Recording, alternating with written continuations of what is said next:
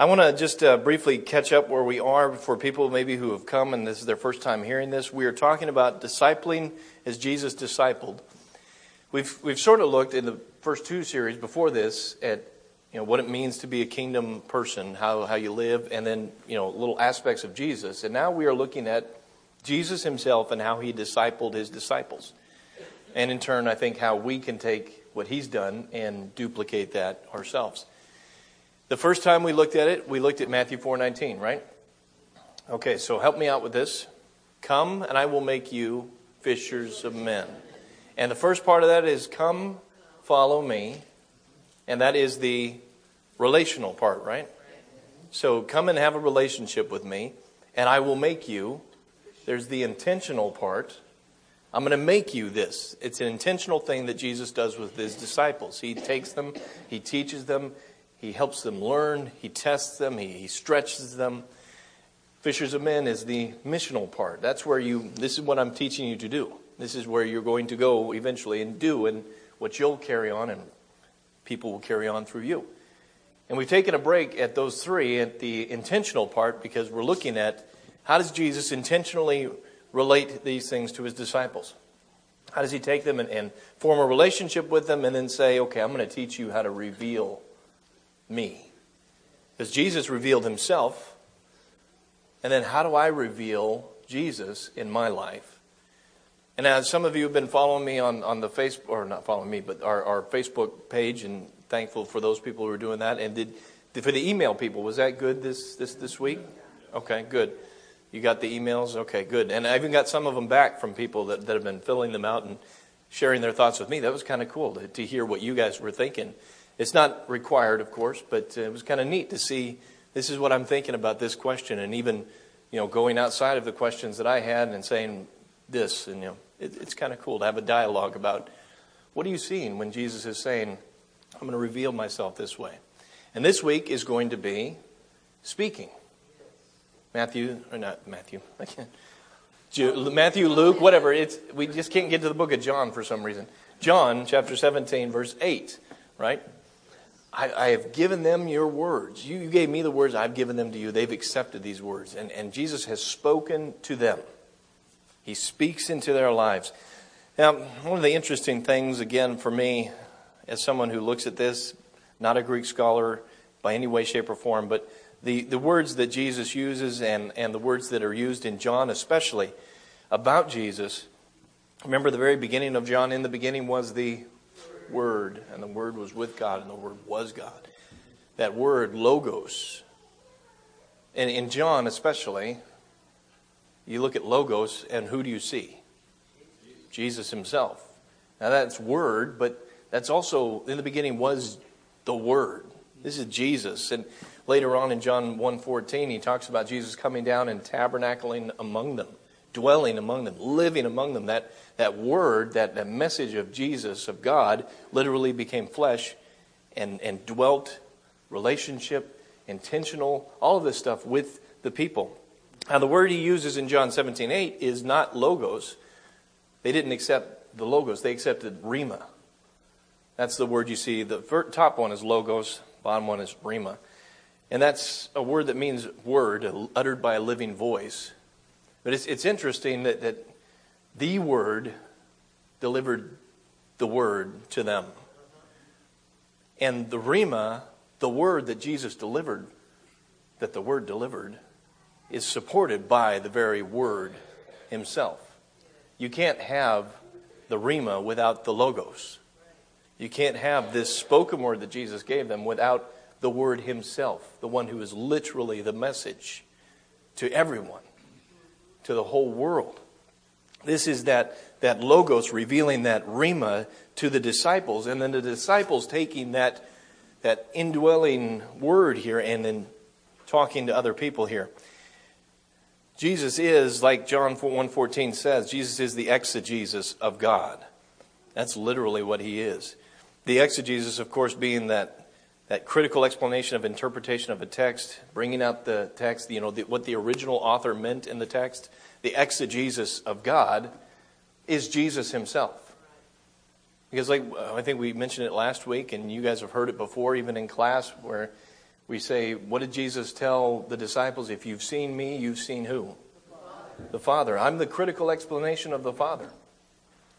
I'm, I'm what the original author meant. He's, he's coming down to show them in real time and in flesh and blood this is what God wants. This is how God wants you to live. This is, this is it. This is, this is it.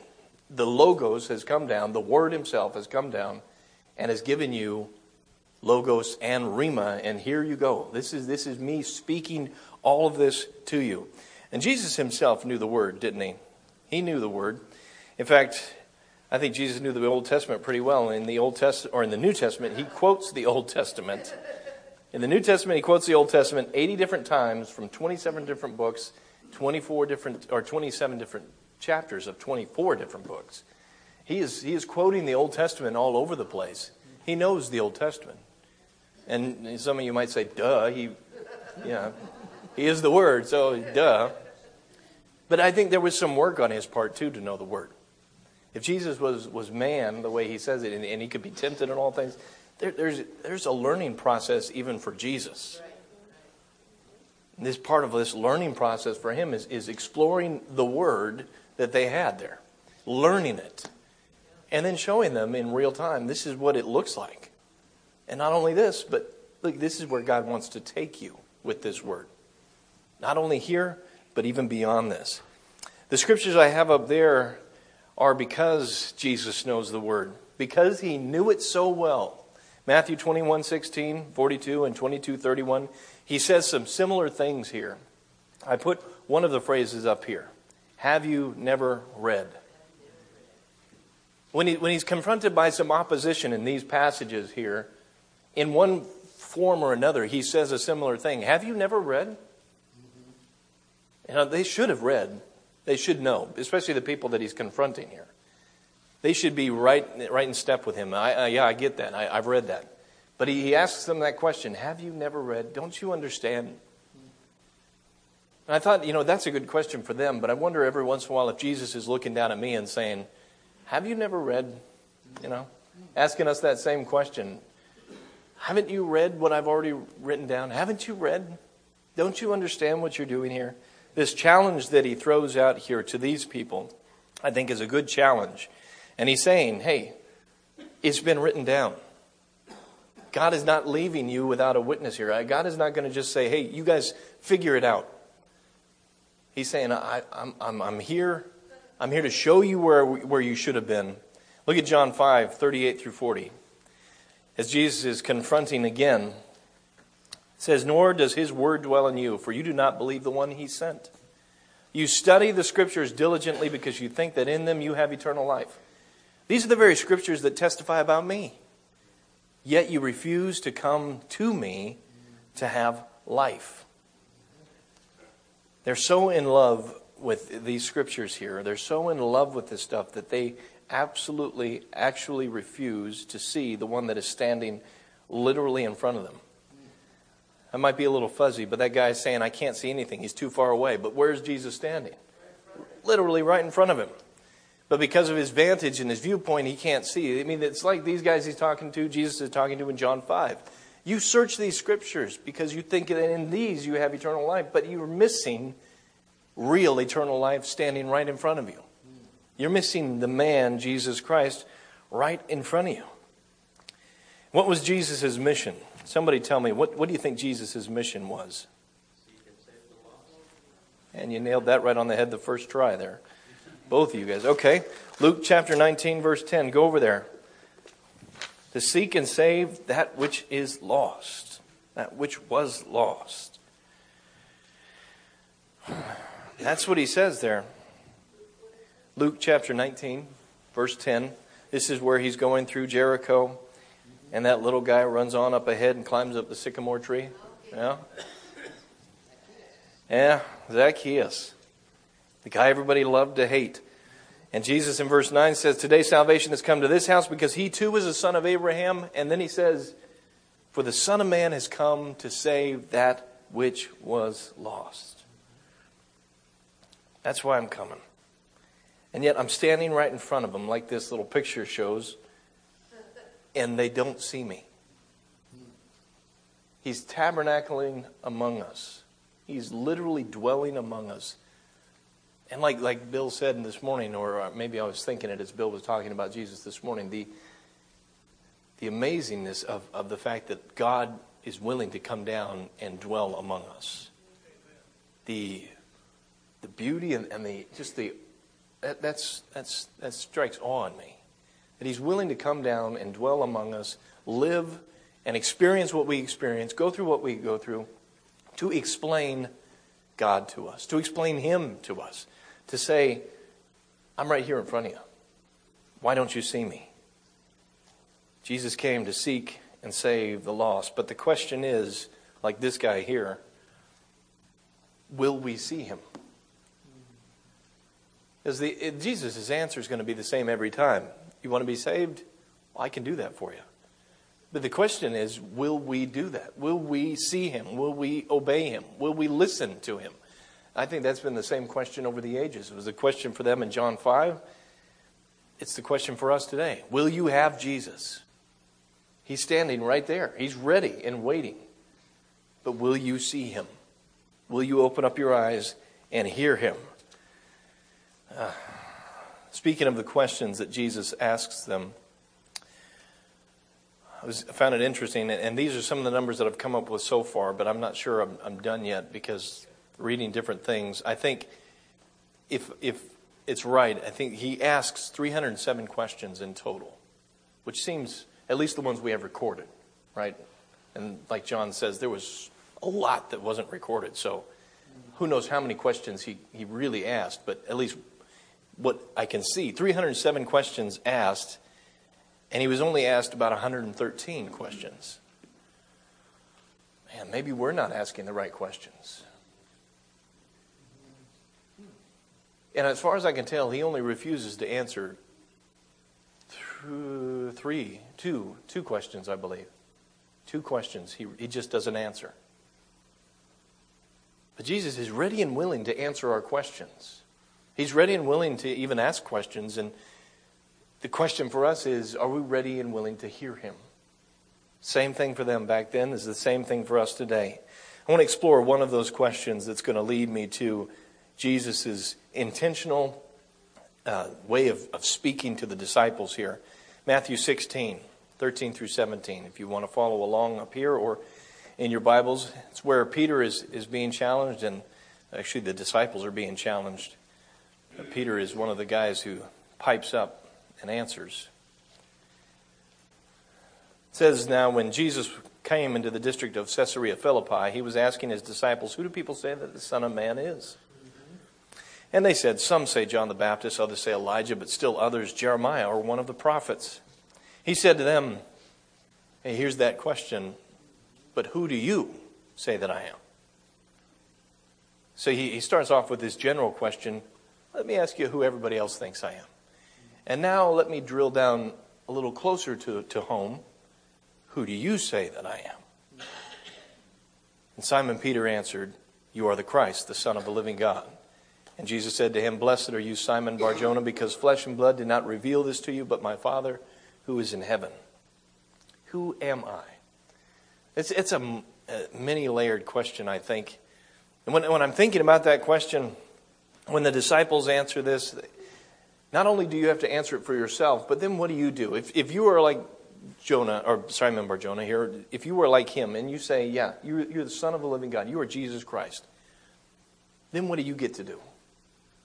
You get to turn around and you get to ask somebody else that question Who is Jesus? And then you get to hear their answer.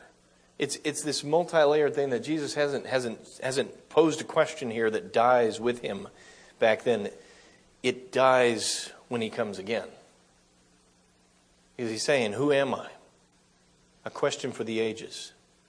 And today, you might not get these answers from others. You might get, well, he was a good guy. He was a, he was a prophet. He was this or that. But who do you say that I am? That's still that personal question that everybody, at one point or another in their life, is going to have to answer. Because at, at one point in everybody's life, every knee is going to bow, right? Every tongue is going to confess. And we're going to answer this question one way or another. So Let's drill down on how Jesus spoke the words to his disciples, and then look at how we, in turn, to people around us. Hebrews chapter 1. I'm going to go there to look at how Jesus spoke. Hebrews chapter 1. These are the one, well, this is one of the ones I think we, we went through briefly Wednesday night, too, talking about prophets and, and how God spoke to people long ago. Hebrews verses 1 and 2. Again, I have these up here if you need to, need to look at that. Hebrews 1 and 2. Pay attention to the way he says he speaks. God, after he spoke long ago to the prophets, to the fathers in the prophets, in many portions and in many ways, in these last days has spoken to us in Son. I'm eliminating the his because it's not there in Greek. He says, in Son, whom he appointed heir of all things, through whom also he made the world. What I find interesting about that is, is the very first verse he's saying, God spoke to you a long time ago, and this is how he did it. He spoke to you through these people.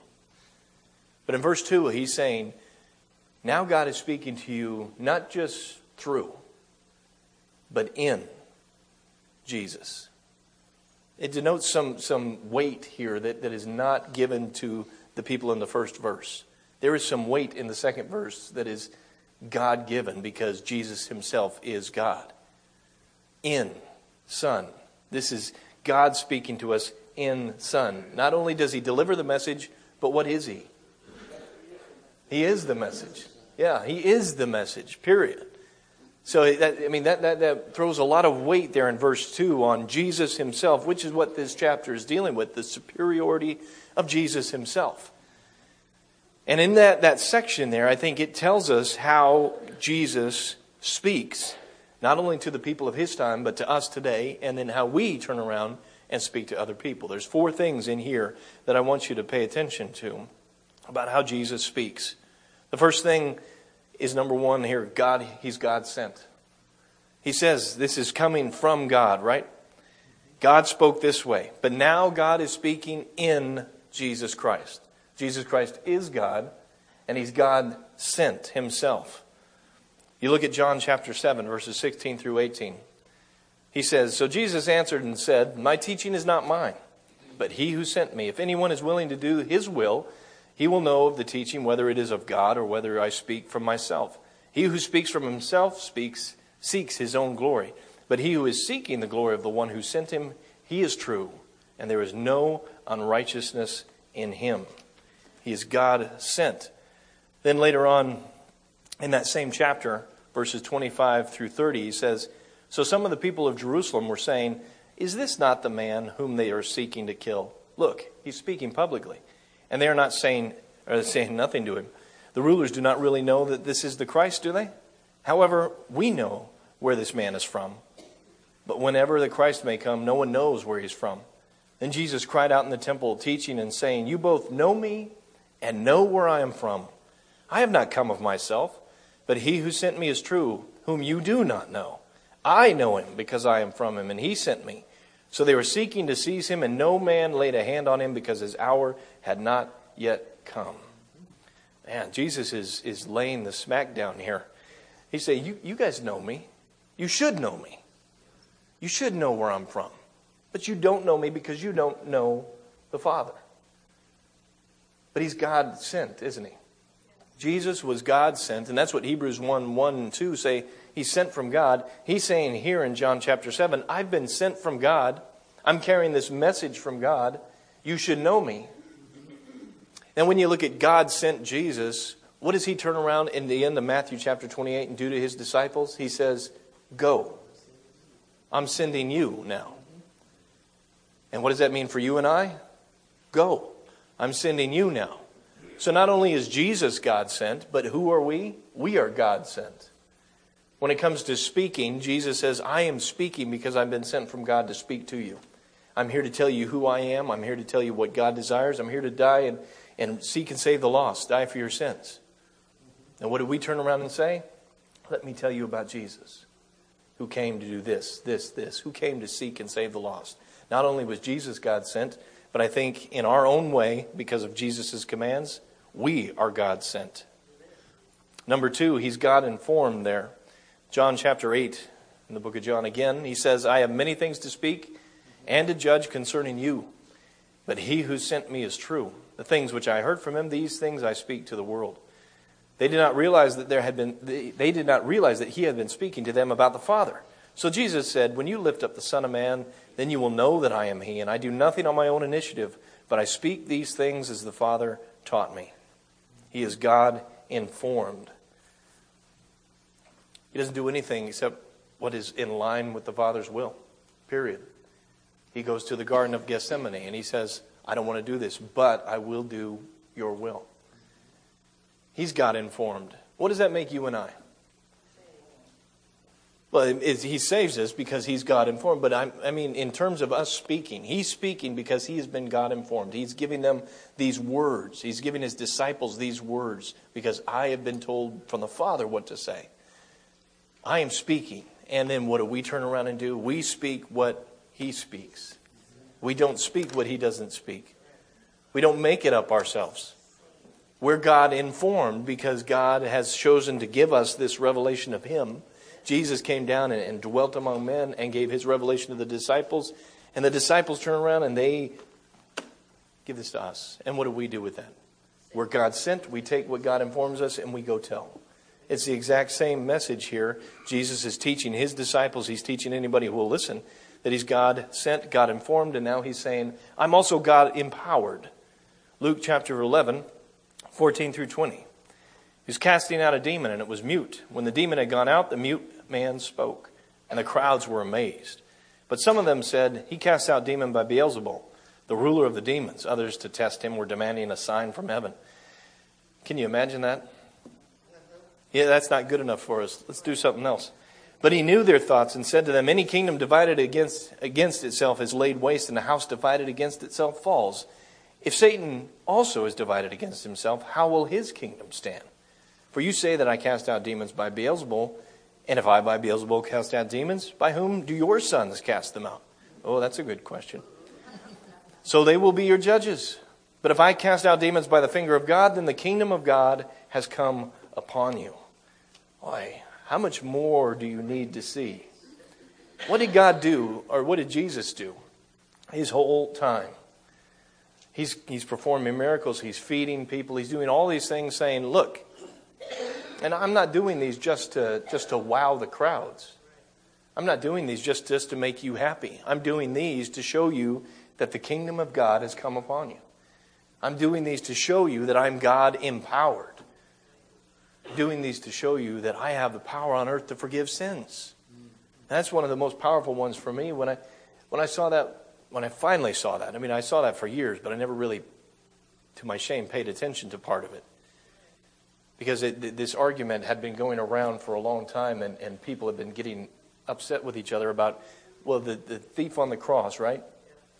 He must have been baptized because he's, Jesus says, I'll see you today in paradise, right? So he must have been baptized. And, and, and that's something that, that, they, that they drilled home because in Matthew chapter 3, what does it say? Everybody's coming out to be baptized, right? So he must have been immersed. But the text never says he's immersed, it doesn't say it. And, and it's, it's, it's, it's a logical fallacy to make an argument from silence because it just doesn't say it. One way or the other, I don't know. But when Jesus in Luke 5 says, So that you know that I have the power to forgive sins, take up your pallet and walk. And I finally paid attention to that and I said, Wow, Jesus himself has the power to forgive sins. On this guy right here. And I thought, you know, well, forget the thief on the cross, or who cares? If Jesus says, Today you will be with me in paradise, then he knows something I don't. There's something there that I'm not getting, but I'm going to leave that up to him because he has the power on earth to forgive sins. That's a God empowered Jesus. That's a Jesus who has power. Now, how are we empowered? When we take our message, which is Jesus' message, out, what does that look like for us? Because I am not taking, telling anybody to take up their pallet and walk. That's going to be very embarrassing for me. And I don't have the power on earth to forgive sins. So, what am I doing? Where's my power coming from? Tell me, where's, where's our power coming from? the Word, the Spirit. I mean, what about the Spirit that is dwelling in us? The, the, the Spirit that renews us day by day. That old man outside is what? Dying? But the inner man is being renewed day by day. God is empowering us through the Spirit, He empowers us through the Word, and we take that out to the world. And we say, Look, I can't forgive sins, but I want to show you this Jesus Christ who can forgive sins. I was the guy that needed to take up his pallet and walk. You're the guy that, or woman that needs to take up their pallet and walk. I can't do it, but Jesus can. I've been empowered to show you the real power. That's how Jesus communicated. That's how he spoke to the people there. And I think that's how he instilled speaking in his disciples and in you and me. And the fourth one is that he's God offered. He is God offered. And for this text, it's in John 3.16. Of course, you all know John 3.16, right? Say it with me. For God so loved the world that he gave his only begotten Son, that whoever believes in him shall not perish, but have eternal life. Man. But follow that up with this John 10, 17 through 18. For this reason the Father loves me, because I lay down my life so that I may take it up again. No one has taken it away from me. This is Jesus' choice. But I lay it down on my own initiative. I have authority to lay it down and I have authority to take it up again. This commandment I received from my Father. Man, he is God offered, but you look at this text in John 10 2, and you know, Jesus says, I'm choosing to do this. I choose to do this. Love is driving me to do this. Love for those that Luke 19 says, I've came to seek and save that which was lost. I love you so much that I'll go to the cross for you. I will offer myself for you. This is the plan that God planned before the foundation of the world, and Jesus says, I'm ready and willing to do it because I love them. Now, in that same way, you and I, we're not going to a cross for anybody, but how are we God offered? How do we offer ourselves? If we can be sent, if we can be empowered, if we can do all the other things here, then how are we offering ourselves? Who do you offer yourselves to on a daily basis? God. Jesus. What cross do you pick up every day? My cross. I pick up my cross daily and I am supposed to die daily to the world. I'm supposed to give my life to Him every single day. I'm going to offer myself to Him every single day. I, think that's being God offered in this case for me. And for the disciples, I think that's also the same thing. They offered themselves for his mission, they offered him, themselves for, for God's purpose. And they passed that down to us.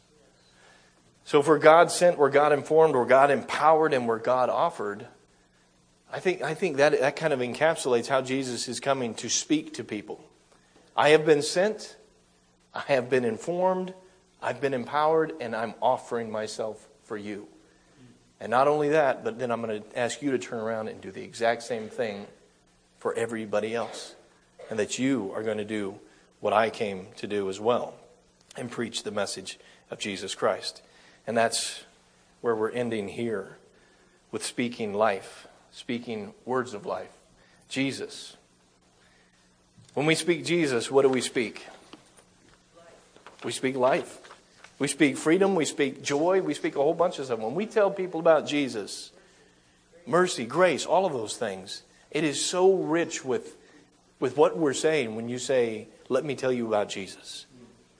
Grace, mercy, joy, freedom, all of these things are encapsulated in that man, Jesus Christ. He came to speak those same things to his disciples, and you and I because we're being intentionally formed as disciples of Christ, turn around and speak those things to other people. When we say, Have you heard about Jesus Christ? Let me tell you about Jesus. You're telling them, Let me tell you about life. Let me tell you about real life. Let me tell you about grace. Let me tell you about mercy. Let me tell you about how justice has been served and, and you are the beneficiary of that. Let me tell you about eternal life with Him. We speak of Jesus, we're speaking of all those things. We speak of Him dying for our sins. We speak of us being united with Him in baptism and risen to walk in that new, new life. That's what we speak when we speak Jesus. So I'm going to give you a couple things to concentrate on this week, and maybe some of these don't uh, you know, speak right to you. Maybe you're not in a position to try these out, but if you're cursed this week, whether it's, you know, a real curse word or somebody's just talking behind your back, what do you get to speak to them? Life, Jesus. Don't turn around and curse back, but instead, what would Jesus say? How would Jesus handle that situation? When I am being cursed, I need to speak Jesus. When you're being asked about your quote unquote church, I would encourage you not to tell them, I go to Orchard Street. Tell them about Jesus. Yeah. Tell them about Jesus instead. Of course, we meet here. But let me tell you about Jesus. Because he's the important one here. This is a great place and we need to come here. But Jesus is the big thing. Jesus is the big picture, not church. Let me tell you about him who's going to save you first. That got kind of quiet. Maybe you don't agree with me there. Let him speak his word to you and through you. I think uh, if we pay attention to his word, if we're soaking up his word, then when we're confronted by people that are, that are maybe cursing us or, or talking bad about us, then what's going to come out of us? It's going to come his word because I'm soaking it up, because I'm letting him live in me, because I'm trying to be the person that he knows I can be. When I divorce myself from his word, when I don't spend time with him, when I don't feel like I'm giving him enough time to actually be empowered and, and offer myself to him, then I'm not going to I'm not going to respond the same way that I would when I'm actually being informed and being fed by Jesus through his word. So this week I want you to do that. I want you to say, let's just take a break and talk about Jesus. Let's talk about him, the one who came, the one who was empowered, the one who offered himself, and the one who turns around and says, now you go do the same. That's that Jesus Christ that I want to tell other people about. You try telling them about that this week. And I will be sending out stuff again this week, and I'm being encouraged to hear what you have to think about speaking life in your situations. If you don't like the questions I give you, write, write a different question back. Let, help, me, uh, help me form those questions. Maybe I'll turn around and use your question because I'm a lazy guy. I'll turn around and use your question the next day. That way I don't have to think up one of my own or, or copy it from somebody else. It's a lot of work trying to find a good question to copy. So just send it to me. But I encourage you this week to, to think about speaking Jesus. As he spoke, we speak. As he was empowered, we are empowered. As he offered, we offer. As he was informed, we are informed. If we separate ourselves, separate ourselves from him, we are going to be poor examples of Jesus Christ. Be a good example of him this week and speak life to everybody you meet. Let's stand and sing.